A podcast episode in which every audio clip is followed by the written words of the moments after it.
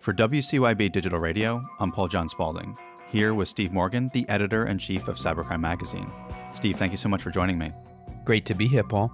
In a story by the Irish Times, they reverberated our stat that cybercrime damage costs will reach 10.5 trillion by 2025. That's up from 3 trillion in 2015. But one of the interesting things in this article was regarding the increase in sophisticated attacks due to AI. Steve, I was wondering if you could touch upon this because we do talk about AI a lot in the office.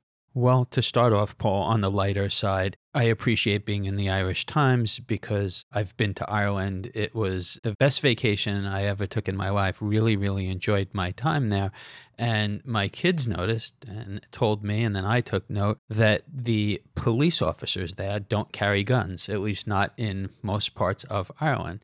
So it's nice to be in a somewhat crime free setting, or it was when we were there. So you're asking me now about AI, and I can really only liken it to guns in that it's definitely helpful to law enforcement and it's definitely helpful to criminals. And, you know, we could examine this in a lot of different ways, but AI is very, very powerful, as are firearms.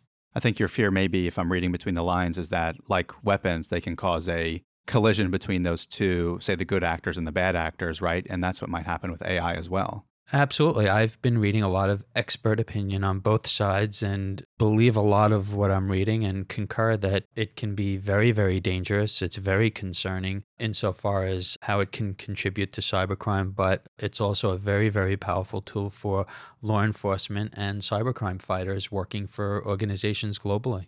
Steve, do you think it is all doom and gloom? Because what I'm hearing from you is you are balancing out the side of, hey, the law enforcement agencies can use AI to their benefit at times, but I don't know. Are you more on one side or the other with that? I'm right in the middle, but leaning towards the good. We have to. We're cybercrime fighters. So our company is on the side of law enforcement and on the side of all of the good people in the industry who are fighting the good fight. But you know what, Paul? This is not just about cybercrime you interviewed Frank Zangini, who is an expert in software development. He's, you know, been in the industry a very long time and he talked to you about ChatGPT and could that take a bite out of the programming profession and, you know, where could that potentially replace people? So, we're looking at something that's much bigger than just cybercrime even though that in of itself is enormous. People are trying to get their arms around this and understand the power, the benefit, the drawbacks and, you know, there's just a lot of dialogue going on. We had Steve Wozniak, the co founder of Apple, come on with us, and he advocates for hitting the pause button.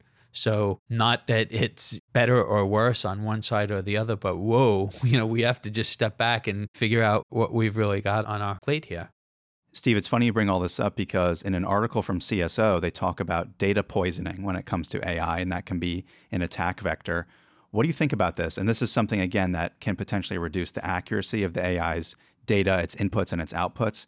I don't know if you think that's something we should be worried about or something we should be looking into more. It's happened. You're going to see more of it, but it's not a game changer. You know, anytime a new technology emerges, we grapple with it. It's a big challenge. And then at one point, we take it for granted. So we're not sitting here today asking ourselves, should we migrate to the cloud? But there was a time 20 years ago where that was a really big deal. And there were reasons theoretically why you'd never do it, why that was dangerous, why it wasn't secure, so on and so forth. Ultimately, we got to a much better place. And I believe that with AI, we will as well. Steve, thank you so much for joining and sharing your thoughts. Thank you, Paul. To follow all of our media, go to cybercrimemagazine.com.